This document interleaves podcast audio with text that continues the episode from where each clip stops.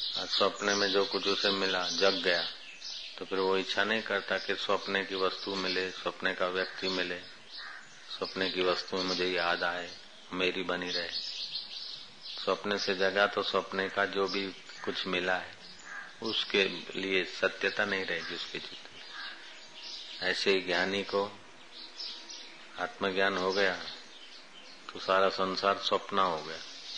इसलिए उसको स्वप्ने तुले संसार का आकर्षण अथवा ज़्यादा स्मृति बनाने की ज़रूरत नहीं पड़ती। कभी कोई स्मृति तो ज्ञानी की पावरफुल होती है, लेकिन वो ज्ञान के प्रभाव से जगत की मिथ्या तो है, इसलिए स्मृति उसकी लगती नहीं जिस किसी वस्तु में। इसलिए कभी कभी जरा जरा बात भी भूल जाएगा वो। एक वो थे,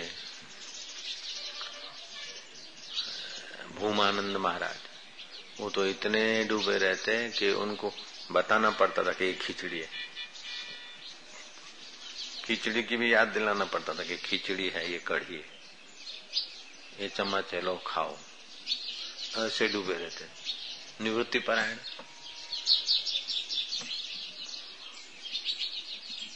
और वो फलाना, वो जो उसका क्या नाम है? जगदीश? वो फलाना भाई, उसका नाम क्या है? नाम रूप जो याद रखे वही बताए। ज्ञानी के सामने तो व्यवहार आ गया, बहते हुए पानी में लकीर जैसा। कभी रखा तो रखा, नहीं तो ब्रह्म। इसीलिए ज्ञानी को अपने तराजू में तोलना धोखा खाना है। जिसको आत्मा परमात्मा का ज्ञान हो गया, उसको अपनी तराजू में तोलना धोखा है।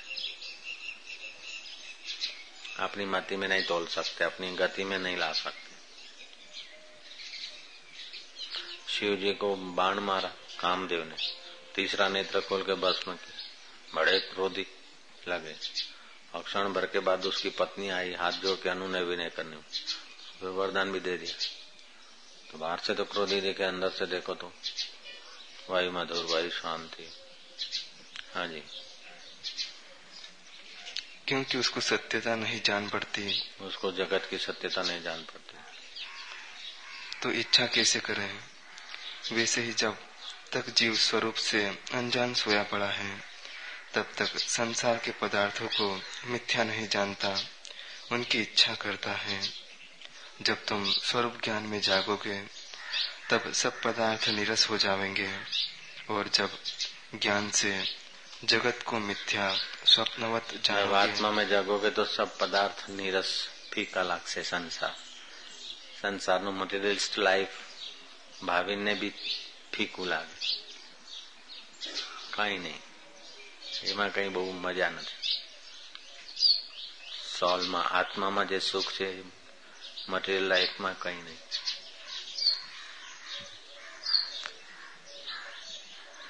આત્મામાં માણસ ફ્રેશ થઈ જાય हाँ तब उसकी चाह भी न करोगे हे राम जीवन मुक्त की सब चेष्टाएँ देखी जाती हैं परंतु वह जगत को सत्य नहीं मानता क्योंकि उसको आत्मानुभव हुआ है।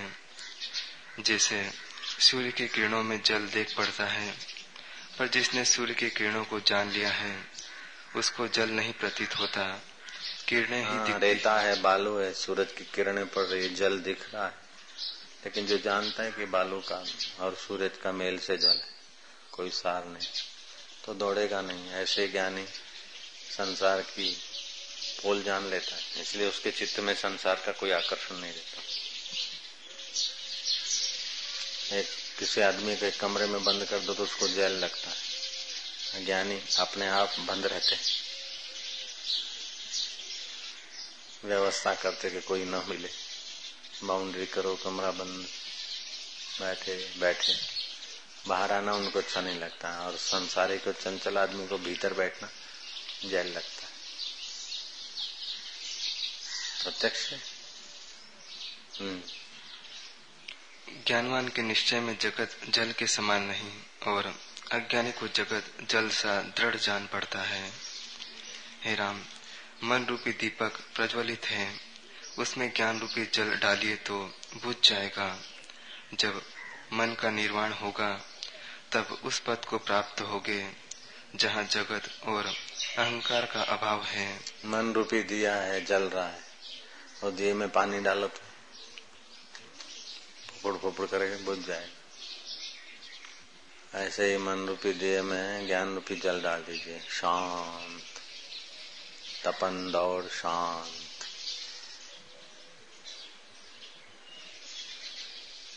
हम्म। वह न शून्य है न अशून्य न केवल है न अकेवल। उसका उदय अस्त भी नहीं है। हे राम जो पुरुष ऐसे पद को प्राप्त हुआ है वह कृतकृत्य होकर राग द्वेष रहित हाँ, जो पद जो पुरुष ऐसे आत्म पद को प्राप्त हुआ है वो कृत्य कृत्य होकर राग द्वेष से रहित अपने आत्मा में जग गया है। कृत्य कृत्य, माना जो करना था उसने कर लिया, जो पाना था वो सब पा लिया, मनुष्य जन्म का फल। और बाकी के जो लोग पा रहे हैं, वो सब बेवकूफ़ी से पा रहे हैं और खो रहे हैं। मिला मिला मिला, कुछ भी नहीं मिलता, छोड़ के मरो। जो मिलना था, ज्ञानी कोई मिला, अज्ञानी तो ऐसे ही रह गए। जो पाना था, ज्ञानी ने पा लिया, अज्ञानी तो हवा में बात बिठाते ही रह गए। हमारा है हमारा है हाउस हमारा गाड़ी हमारा गो है? कुछ नहीं हुआ ओ आत्मा अनुभव अपना बाकी तो कुछ नहीं बोलो આટલું આપણે કરી નાખ આટલું કરી નાખ બોલો પણ હવે હવે શું બોલો અને જયારે જઈશું ત્યારે શું લઈ જઈશું चलो परम शांत पद को प्राप्त होता है। उसका अहंकार मिट जाता है। वह केवल निर्वाच्य पद को प्राप्त होता है जहाँ कोई उत्थान नहीं। है राम आत्मा में जगत के पदार्थ कोई नहीं है। मन के संकल्प से भाषित होते हैं। जैसे खम्बे में चितेरा कल्पना करता है कि इतनी पुतलियाँ इस खम्बे में हैं, सो वे उसके निश्चय में हैं। खम्बे में पुतलियों का अभाव है। वैसे ही मन के निश्चय में जगत है, आत्मा में कुछ नहीं बना। जिस पुरुष का मन सूक्ष्म हो गया है, उसको जगत स्वप्न जान पड़ता है। होता तब जगत दिखता लेकिन ज्ञानी को शास्त्र युक्ति, गुरु की युक्ति है, इसलिए उसको मिथ्या भ्रांति मात्र जानता और अज्ञानी इसको सत्य मानता। है एक पुजारी ने देखा, छोटा सा गाँव में पुजारी था। अच्छी पूजा करता था, ईमानदार पुजारी था। सज्जन स्वभाव का था। स्वप्न आया उसको कि कोई गिहर का तपेला छोड़ गया चूरमा का। और समोसे वमोसे इतना सारे तीन तपेले भर के दे गया, अब इसका क्या करूँ? सोचा पूरे गाँव को जिमाऊँगा तो भी नहीं खुटेगा। छोटा सा गाँव है। लोग भी याद करेंगे कि पुजारी ने गाँव जिमाया। तीन तपेले देखे भरे हुए स्वप्ने में कि ठाकुर जी के पास आ गया खूब। प्रभात का स्वप्न था, उठा। आँख खुल गई। कुल्ला उल्ला करा और गाँव में घर घर में कह के आया कि खबरदार, चूल्हा मत जलाना। आज भोजन मंदिर में ही करना है। घेवर है, समोसे हैं, चूरमा है। आज सबको कोई भी चूल्हा नहीं जलाएगा। गाँव के लोग उस पर विश्वास भी करते थे, आदमी सज्जन था। चलो, चूल्हा नहीं जलाना तो नाश्ता नहीं करेंगे दोपहर को। कस के भोजन करेंगे।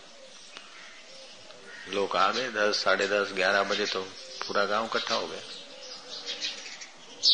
मंदिर के चौगान में सब बैठे इधर उधर देखने लगे। देखे तो न कोई रसोईया है, न कुछ धूमधाम है, न कोई भोजन की तैयारी है। करते करते बारह बजे तो घंटी बजती है।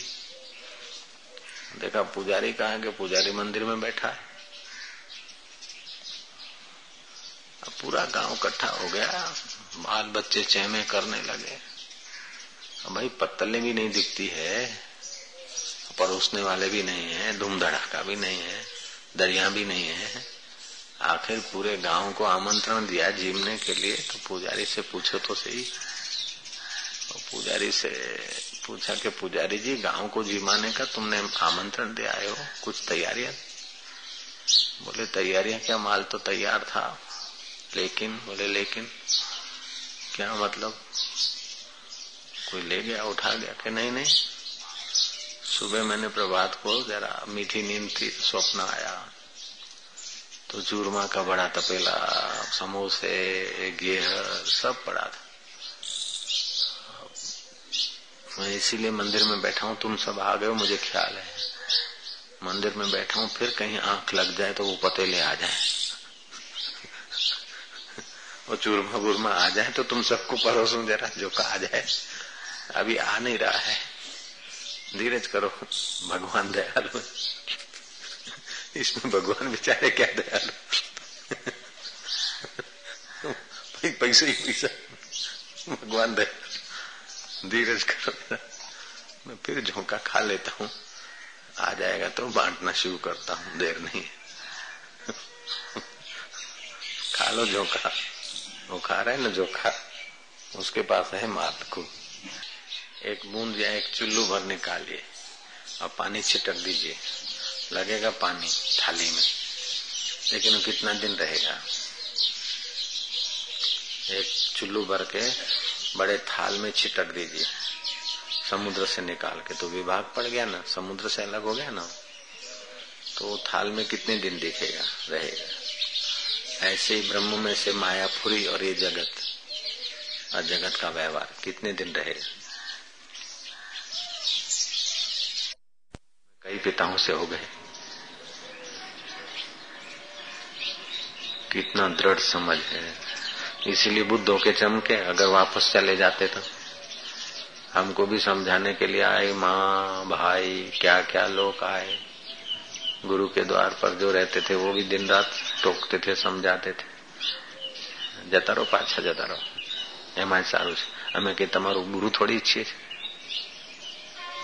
પાછા જતા રહો રહો તમારે ભાઈ સાથે રહો કલાક દુકાને જવાનું બીજું શું અને એ તો કે છે કે અઠવાડિયે એક કલાક આવે તો બી ચાલશે એવા ભાઈનો ત્યાગ કરો તો પછી ભગવાન મળે કોઈ દાડે ના મળે હો ના મળે આવું શીખવતા મૂર્ખાઓ અઠવાડિયામાં એક જ દિવસ જવાનું કલાક એન્ટ્રી પાડી આવવાની એ શરતે ભાઈ ઘરે રહેવા માટે વિનંતી કરતા હતા અઠવાડિયામાં એક દિવસ કલાક ફક્ત કે નહીં एक कलाक का फिर दो कलाक हो जाएंगे तीन कलाक हो जाएंगे ऐसा दिशा अलग है दिशा अलग है क्या करना चाहिए मेरू रे डगे पण जेना मनड़ा ना डगे ऐसे वीरों का काम है ईश्वर के रास्ते सीधा चलना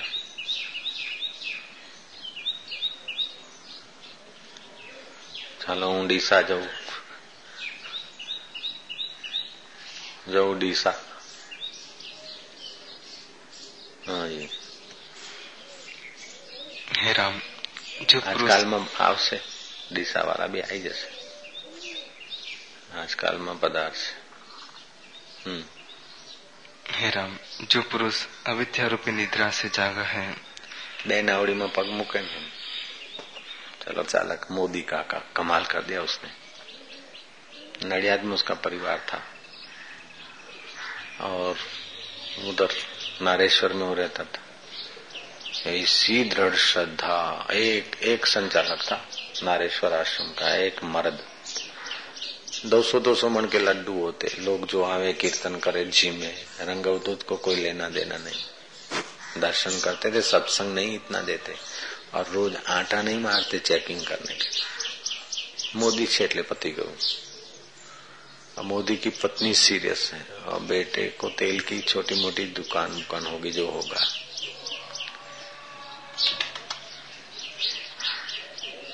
नडियाद और कहीं पेटलाद वेटलाद ऐसी नडियाद डिस्ट्रिक्ट में ऐसी जगह पे उनका कुछ था तो मोदी काका को ચિઠ્ઠિયા આવી કે બા બીમાર છે તો કે હું તો ડાક્ટર નથી કે એને હાજી કરીશ તમે કઈ દવા દારૂ કર્યું તારા એ સિરિયસ છે સિરિયસ છે તો મારા દેવાથી કઈ હાજી થશે નહીં પછી છેલ્લી તારા મમ્મી ઇઝ એક્સપાયર્ડ તો એ તારા ત્યારે રંગવદૂતની બાજુમાં બેઠા હતા મોદી કાકા. કોઈ પૂછતા હતા બાપુ પાસેથી કોઈ કાર્યક્રમ માટેની કોઈ સંચાલક થયું? તે તાર આવે એટલે તાર વાંચી અને ધીરે રહીને તાર છુપાવી દીધી. મમ્મી ઇઝ એક્સપાયર્ડ કમસો એક દિવસ થયો, બીજો દિવસ થયો. ત્યાંના માણસો આવ્યા બપોરે તારા એ દિવસ પૂરો થયો, બીજા દિવસે માણસ આવ્યા કે, આમ તમારી પત્ની સ્વર્ગવાસ. અને તમને તાર કર્યો તો મળ્યો કે નહીં? કે હા, મળ્યો. તાર તમને મળ્યો છે કે હા? મોદી કાકા, તમારી પત્ની એક્સપાયર થઈ ગઈ, તમને તાર મળ્યો છે કે હા? આ રહ્યો. પણ મળ્યો છે એટલે હું છું. જરા એવી રીતે બોલતા હતા એમનો જૂઠું બોલું આમ પાછા જુસ્સામાં બી રહેતા. તો પછી એ સિરિયસ છે, તબિયત ખરાબ છે એક વાર તો તમારે આવું કે હું અહીંયા રહીશ, ઈશ્વરનું ચિંતન કરીશ અર્ધાંગની છે ને પુણ્ય થશે, એની ગતિ સારી થશે બાકી ત્યાં આવીને એની પાછળ પાછળ હું ફરું. તો શું એનું મરણ અટકાવું? કે એ મરી ગઈ છે તો હું નહીં આવું તો શું એને લાકડા નહીં મળે? મરી ગઈ છે તો સ્મશાનમાં લઈ જશે ઉપાડી. મારે તો કઈ ખબર આપવાનું હોય નહીં. છોકરા છે. તમે લોકો બધા છો. તો એનો મતલબ કાકા તમે નહીં આવો? કે એને આવવાનો સવાલ જ નથી થતો. તમે શું ગાંડા જેવી વાત કરો છો? પેલા લોકો કે કાકા તમે અમે બાપુને કહીશું અજયન બાપુને કહ્યું કે આવી આવી તાર આવી અમે ચિઠ્ઠીઓ લખી અને કાકા આવતા નથી મોદી કાકા છેલ્લા બાવીસ વર્ષથી સંચાલન કરે પહેલા તો આખું ગામ પેલું કરે છે ગામમાં એક ચર્ચા થાય છે ખોટી હવા ઉભી અરે મોદી કો બોલાવો મોદી ખરેખર સાચું છે તાર તો એ દિવસે આવે તો શું હતું આ કે જ હતું આ લોકો કે છે જ વાત તો પછી તમે ગયા નહીં મેં તો તમને કદી રોક્યા નથી ના ના પણ મારે પૂછાય જ નહીં જવાય જ नहीं अभी जहां अवधूत की समाधि है अवधूत तो शरीर शांत हो गया अवधूत का बाद में कई वर्षों तक उसने संचालक पद चलाया क्या सुंदर व्यवस्था धन्य है मोदी का का स्वभाव जरा कड़क था। अच्छा था क्या? मैनेजमेंट बहुत अच्छा था। लालजी महाराज को ले आए। अवधूत चले गए तो कोई संत तो चाहिए। लालजी महाराज को ले आए लालजी महाराज के यहाँ सीताराम का फ़ोटो की पूजा होती है, वहीं अवधूत का उतना बड़ा फ़ोटो दे दिया। ये ब्रह्मवेता, इनकी भी पूजा करो। लालजी महाराज को अवधूत की जगह पे नहीं बिठाया, लेकिन अवधूत, सीताराम और अवधूत का फ़ोटो। दोनों की पूजा करते हैं। लालजी महाराज ने तेरह वर्ष बिताया। मोदी काका तो चले गए, लेकिन मैं ऐसी सुंदर व्यवस्था करके गए कि अवधूत की संस्था अभी चल रही है, आराम से। न अवधूत को चिंता है, न अवधूत के दूसरे किसी जेलों को चिंता है। मोदी काका ऐसी गोठवन कर गए, धन्य। उनकी स्मृति है, समाधि है मोदी काका की। समय जाएगा त्यों त्यों मोदी काका का नाम ऐसे समर्पित सेवक होते तभी संस्था चलती एक पैर एक नाव में एक पैर दूसरी नाव में વાહવાઈ होती है तो चलो આપણે આપણે કે બાપુના શિષ્ય ને સંચાલક जरा बोझा आता है तो कहे चालो मने टाइम नहीं ऐसे ले भागु सेवक तो हर संस्था में आते चले जाते समर्पित सेवकों से ही संस्था चलती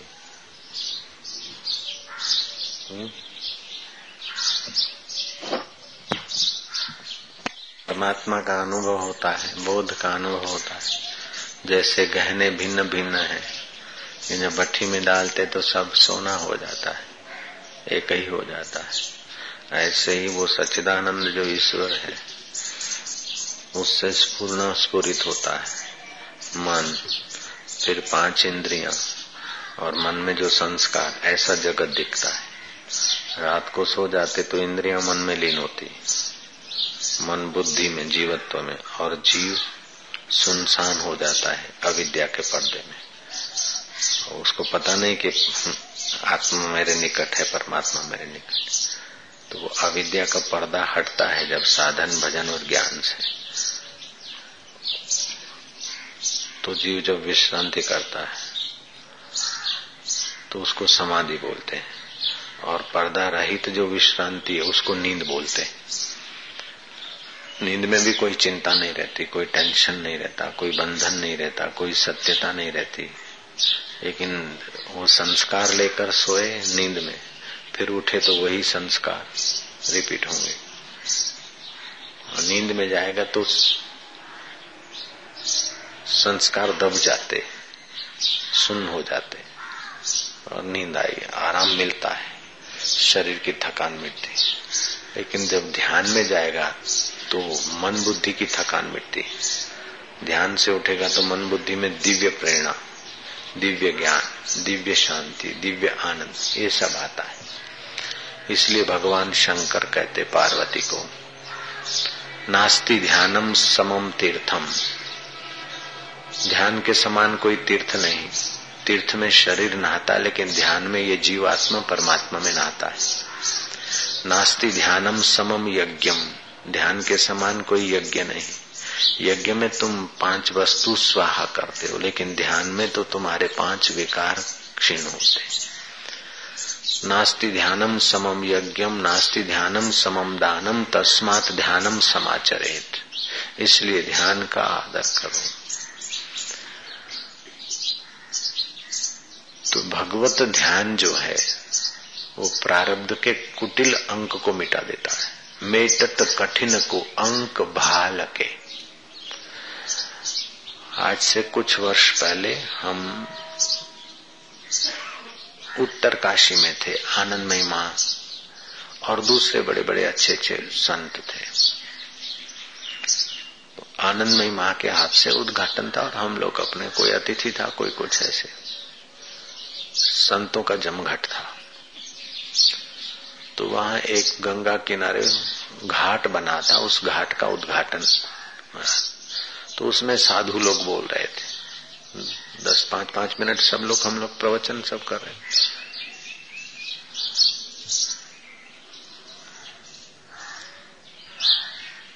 मेरा प्रवचन नहीं था।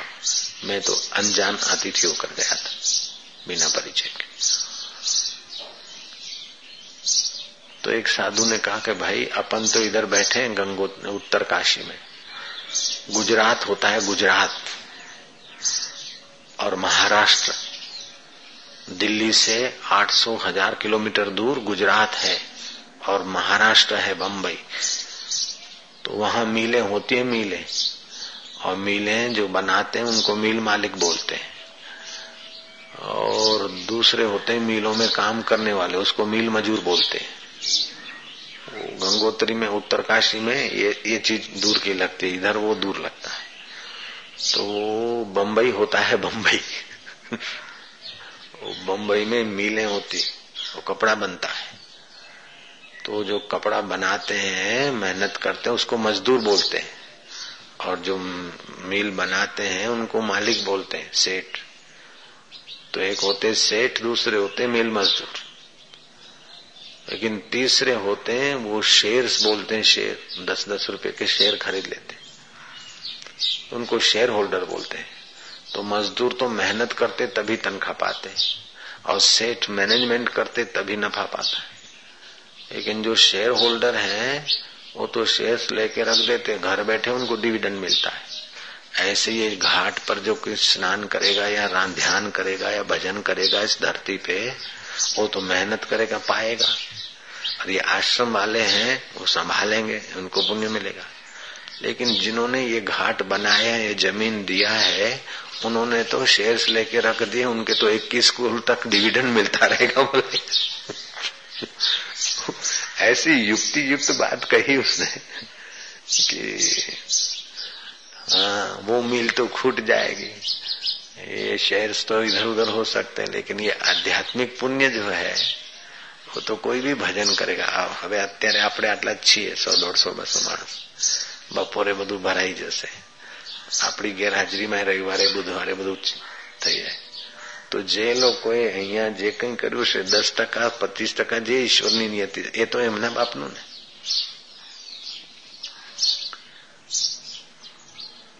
यहाँ आके कोई दारू तो पिएगा नहीं नाच गाना तो करेगा नहीं कोई ज़्यादा भजन करेगा, कोई कम भजन करेगा, नहीं तो जगह का भी प्रभाव होता है। थिएटर में जाते हैं तो गाना उभर आता है। गाना नहीं गाया तो फिर कालर और बाल संवारने और सीढ़ी बजाना आ जाता है, क्योंकि वो थिएटर के वाइब्रेशन है।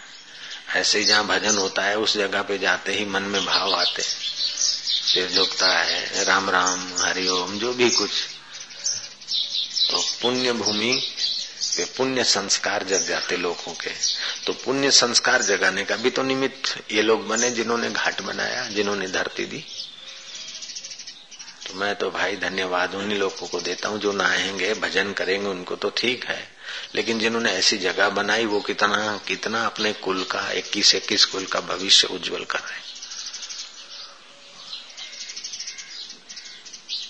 तो सत्कर्म में फल देने की ताकत है। जैसे पाप कर्म है ना, छुप के करो तो भी उसका फल तो मिलता है। ऐसे सत्कर्म छुप के करो तो भी उसका फल मिलेगा ये धरती जो है, विश्व है, कर्म प्रधान। कर्म प्रधान विश्व करी राखा, जो जस करे तैसा फल चाखा। तो ये कर्म करते करते अंतकरण शुद्ध होता है तो शुद्ध आत्मा का अनुभव करने की इच्छा होती है। કે આ શરીરની આંખો મીચાઈ જાય, આપણને કુટુંબીઓ ખભે બેસાડીને શમશાનમાં લઈ જાય, અને આ શરીર રાખ થઈ જાય એ પહેલા. મારે ને મારા આત્મા વચ્ચે, પરમાત્મા વચ્ચે જે પડદો છે, એ જ્ઞાન અગ્નિથી રાખ કરી દે એવા કોઈ ગુરુ મળો કુટુંબીઓ શમશાનમાં અગ્નિ દાન આપે તે પહેલા કોઈ સદગુરુ મિલે અને આત્મજ્ઞાનનું દાન આપે. એમ સમજીને મહાવીર બુદ્ધ નાનક કબીર એવા મહાપુરુષોએ સાધન કર્યું ને રામાનંદ રામાનુજાચાર્યને તો કોઈ બીજા સંતને શોધ્યા અને પછી અંતરાત્માની અનુભૂતિ કરી તુકારામ મહારાજ એ અનુભૂતિ કરીને લોહગાંવમાં કીર્તન ભજન કરતા ત્યાં ચોતરો હતો એક ઓટલો કુચર ચોતરા કુચર ચોતરા હું ચોતરા ઉપર બેસીને ગામના અમુક તત્વો હોય ને પાછા अबे ये सारा दिन भजन करता है लोगों को बेवकूफ बनाता हैगा खुदा की कसम એવા લોકોએ તુકારામ મહારાજનું તેજ વધતું જોઈને કુપ્રચાર કર્યો અને એમાં પાછા આપણા હિન્દુ ભાઈઓએ મળ્યા कुचर चौतरा ऊपर बैसीने तुकाराम महाराज नो प्रभाव तुकाराम महाराज का क्षीण करने का प्लानिंग बनाते और ऐसा एक पठान को बहका दिया कि तुकाराम महाराज नहा के आए तो वो पठान उन पे थूक देता। वो तुकाराम महाराज ने एक नाथ महाराज पैठान की बात। फिर वो नहाने जाते, फिर थूका, फिर नहाने जाए, फिर थूके। ऐसे दस पाँच बार रोज करता हूँ एक दिन तो पठान को ऐसा बहका दिया कि वो बस नहा के आवे और थूके। ऐसे करते करते सुबह से नहाने गए। तो थूक दे फिर से नहाने जाए। 108 वक्त इस्लामी शासन। 108 वक्त वो महापुरुष को एक नाथ जी महाराज को नहाना पड़ा। आखिर पठान का हृदय बदला, बोले, महाराज,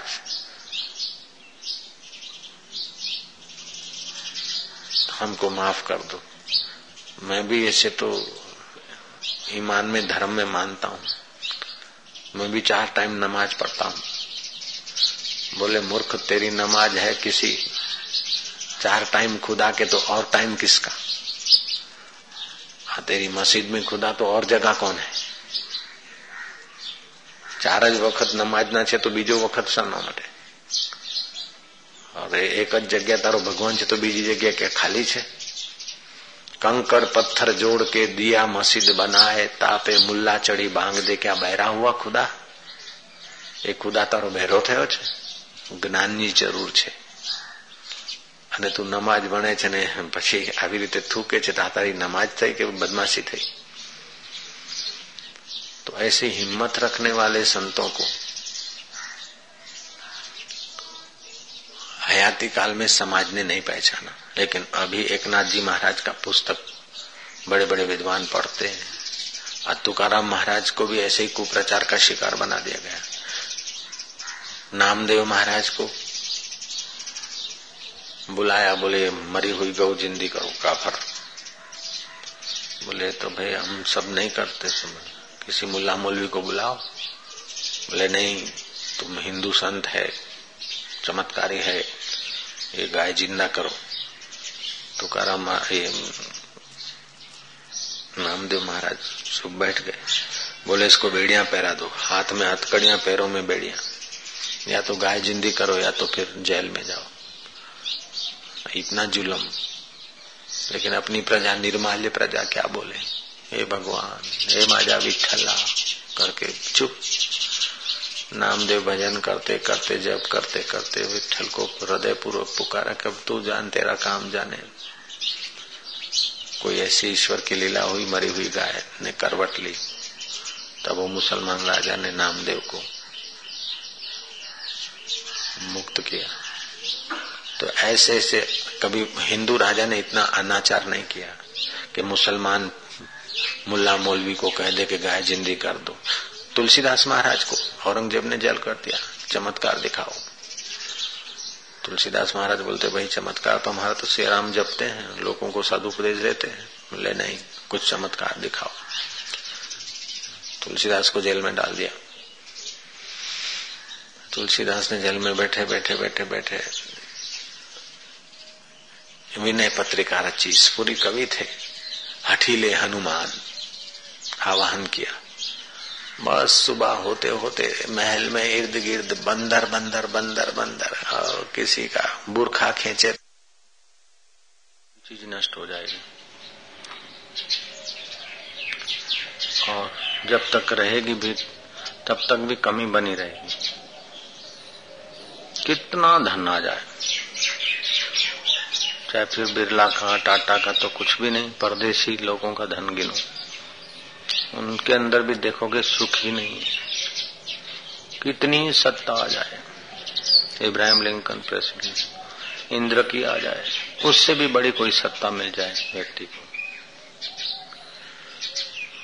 सौंदर्य, सत्ता, धन, स्नेही, कुटुंबी बांधव आँख के एक पलक से सारे कुटुंबी आज्ञा में चलने लग जाए। उंगली के एक इशारे से सारा संसार तुम्हारे लिए मरने को तैयार हो जाए। फिर भी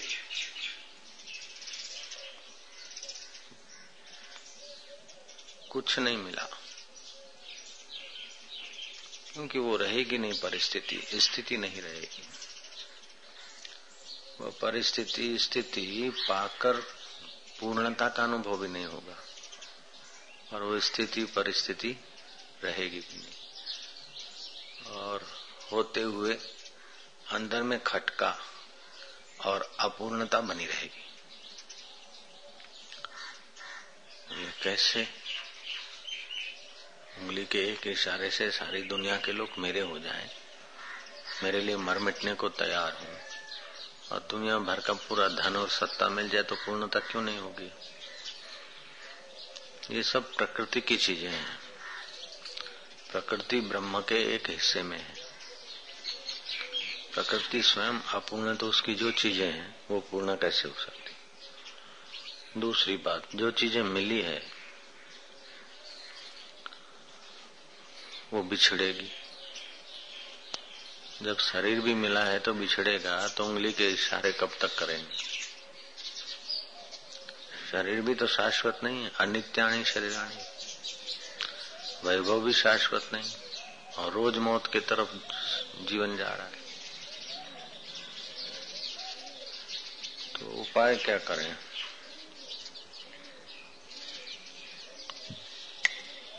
सारी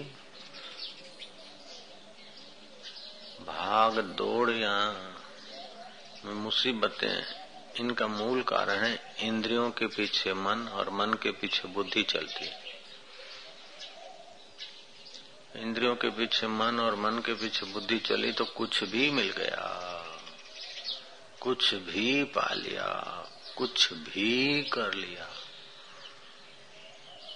वो सब नश्वर होगा और अपूर्ण होगा और खटका बना रहेगा।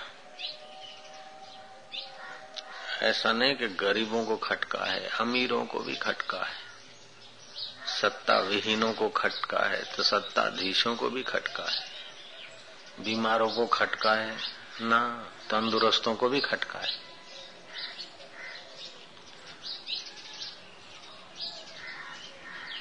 कुरूपों को दुख दुख है तो रूपवान भी दुखी है। स्त्रियाँ दुखी हैं तो, पुरुष कौन से कम दुखी? बोले नान्यतर वाले नान्यतर वाले भी परेशान हैं। बोले पशु सुखी हैं वे भी दुखी। तन धरिया कोई न सुखिया देखा। जो देखा सो दुखिया रे। जिसने भी शरीर आकृति धारण कर ली इंद्रिय शरीर, इंद्रिय और मन से मिलकर जो बाहर के जगत में सुखी होने को गया,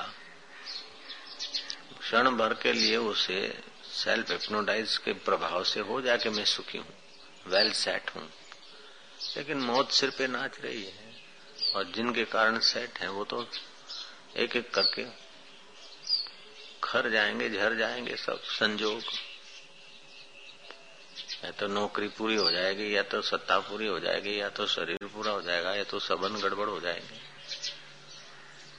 बिल्कुल सच्ची पक्की बात है। हर मज़हब, हर समाज के व्यक्ति के लिए। तो यहाँ वशिष्ठ जी कहते हैं कि जब तक ये इंद्रियाँ और मन से के संयोग से भासता हुआ जगत और इसमें सत्य बुद्धि रही। तब तक सत्य स्वरूप ब्रह्म से, ईश्वर से ऐक्य नहीं होगा। और ब्रह्म से, ईश्वर से जो ऐक्य है, वही वास्तविक में अपना जन्म सिद्ध अधिकार है। और वही पूर्णता है, और वही करने योग्य है, वही पाने योग्य है। उस परम पद में विश्रांति करने योग्य है, उस परम पद को पाना ही योग्य है। बाकी सब इंद्रियों का धोखा है। इंद्रिय और मन का व्यर्थ का आकर्षण और धोखा है। तो इस धोखे से छूटने के लिए अंतकरण शुद्ध शुद्ध अंतकरण में शुद्ध विचार है। अंतकरण शुद्ध के लिए निष्काम कर्म। अंतकरण की एकाग्रता के लिए ध्यान, उपासना और अज्ञान मिटाने के लिए ज्ञान की ज़रूरत है। ज्ञान क्यों नहीं ठहरता है कि अंतकरण की शुद्धि और एकाग्रता की कमी है? और शुद्ध भी कर ले, एकाग्र कर ले और जिनको आत्मज्ञानी गुरु नहीं मिलते, वे भी बेचारे फिर अशुद्ध और चंचल हो जाते हैं अंतकरण। शुद्ध अंतकरण में सिद्धियाँ, सत्य संकल्प, सामर्थ्य आदि आता है। लेकिन ज़रूरी नहीं कि इतना सब करे कि सिद्धियाँ आए तब तक एकाग्रह करता रहे, शुद्ध करता रहे। नहीं, थोड़ा बहुत अंतकरण शुद्ध हुआ, अथवा तो शुद्ध तत्व का चिंतन करने से अंतकरण से अपने को पृथक जान के परमात्मा आकाश रूप जहाँ नाम रूप सब कुछ छू हो जाता है। रात को सो, गहरी नींद में क्या रहता है? अमीरी रहती कि गरीबी? नाम रहता है कि कोई रूप रहता है? कुछ नहीं। और ब्राह्मणी स्थिति। जैसी प्रगाढ़ नींद में है, स्थिति, वैसे ही जागृत में अनुभव में आती है। ज़रूरी नहीं, ब्रह्मवेता, तुम्हारे छोटे छोटे व्यवहार में बड़ा कुशल दिखे। चित्रासनी वाले महाराज तो क्या, कपड़े पहनते थे तो बदलते नहीं, उनके नजीक बैठो तो बदबू आए। लेकिन तुम्हारे जैसे करोड़ों लोगों का धन मिलाकर भी उनके रत्ती भर आत्मधन के आगे रखें तो कोई वैल्यू नहीं तुम्हारे धन की। इतने वो आत्मधन के धनी थे चित्रासनी वाले। तुम्हारे हमारे व्यवहार को माप तोल के एक दूसरे को बड़ा छोटा मानना ये इंद्रिय जगत है। लेकिन आत्मिक जगत के आगे इन, इन चीज़ों की कोई कीमत ही नहीं है। चतुराई चूल्हे पड़ी पूर्व पर्यो आचार तुलसी हरि के भजन बिन चारो वर्ण चमार। चमड़े के शरीर को संभाल संभाल के चतुर बना बना के वेल सेट कर करके कब तक या तो या तो मकान रह जाएगा या मकान चला जाएगा या तो सेठ चला जाएगा या तो कुर्सी चली जाएगी या तो नेता चला जाएगा या तो बेटा मर जाएगा या तो बाप ही चला जाएगा या तो पत्नी मर जाएगी या तो पति ही मर जाएगा या तो संबंध खट्टे हो जाएँगे या तो संबंध टूट जाएँगे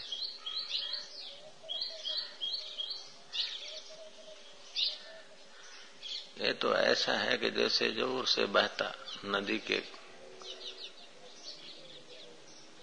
धारा के किनारे, नदी तट पर कोई वृक्ष है, जिसको नदी की हर तरंग लहर उसके तट को काट रही है और वृक्ष खुशियाँ मना रहा है कि मैं लॉन्ग लाइफ हूँ।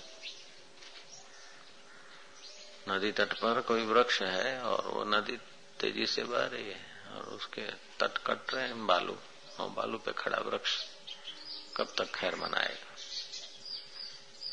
ऐसे ही शरीर और शरीर की सेटिंग है हमें એટલા ઊંડા મૂળિયા નાખે નદીના રેતાળ પ્રદેશમાં વૃક્ષ ગમે એટલા ઊંડા મૂળા નાખે ક્યાં સુધી कब तक ऐसे ये संसार की पदवियां संसार की उपलब्धियां ऐसी जैसे नदी तट पर वृक्ष के मूल देखते देखते सब जा रहे इसलिए मनुष्य को चाहिए कि न मैं इंद्रिया हूँ, न इंद्रिया मेरी है। न मैं मन हूँ, न मन मेरा है।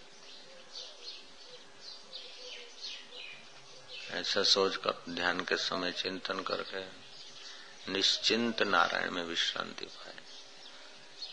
ये काम कठिन है। आत्मा का आनंद मिलना कठिन है, लेकिन संसार का आनंद मिलना असंभव है। संसार में आनंद मिलना असंभव है। वहाँ हर्ष मिलेगा। हर्ष को आनंद बोल लेते हैं। तो आत्मा का आनंद पाना कठिन है, लेकिन संसार में आनंद पाना असंभव है। या तो कठिन काम कर लो, या तो असंभव के लिए छटपटाओ।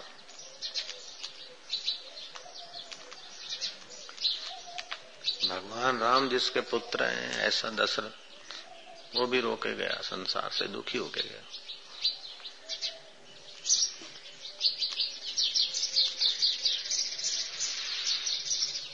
सीता जितनी, जिनकी धर्म पत्नी ऐसे राम भी, हाय राम, हाय लक्ष्मण करके गए और उनको भी कलंक लगा, राम को भी।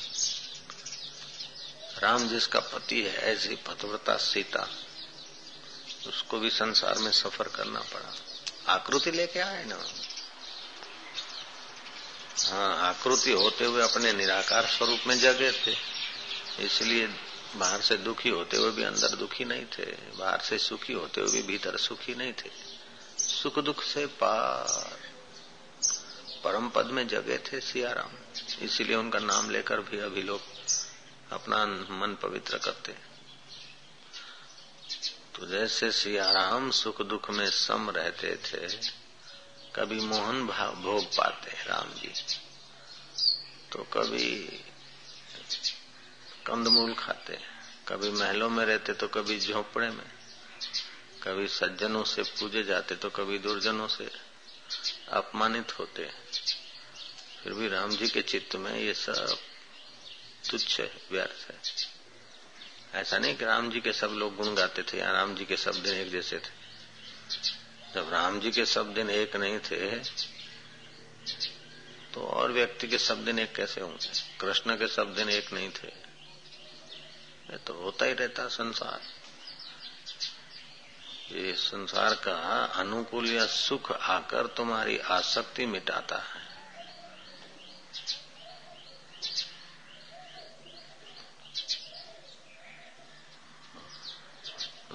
सुख आकर तुम्हारे,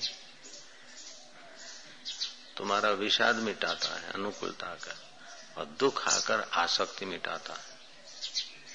तो विषाद और आसक्ति ये दोनों मिटाने के लिए, सुख, सुविधा या सफलता, आसक्ति मिटाने के लिए, दुख, विघ्न आदि ये भी जगत की सत्यता को मिटाने के लिए। दोनों मिटा के अमिट में पहुँच जाए। दुख, विघ्न, बाधा बाहर से तो देखते जहर के विश्व के, लेकिन भीतर से अमृत के बने होते आसक्ति मिटाते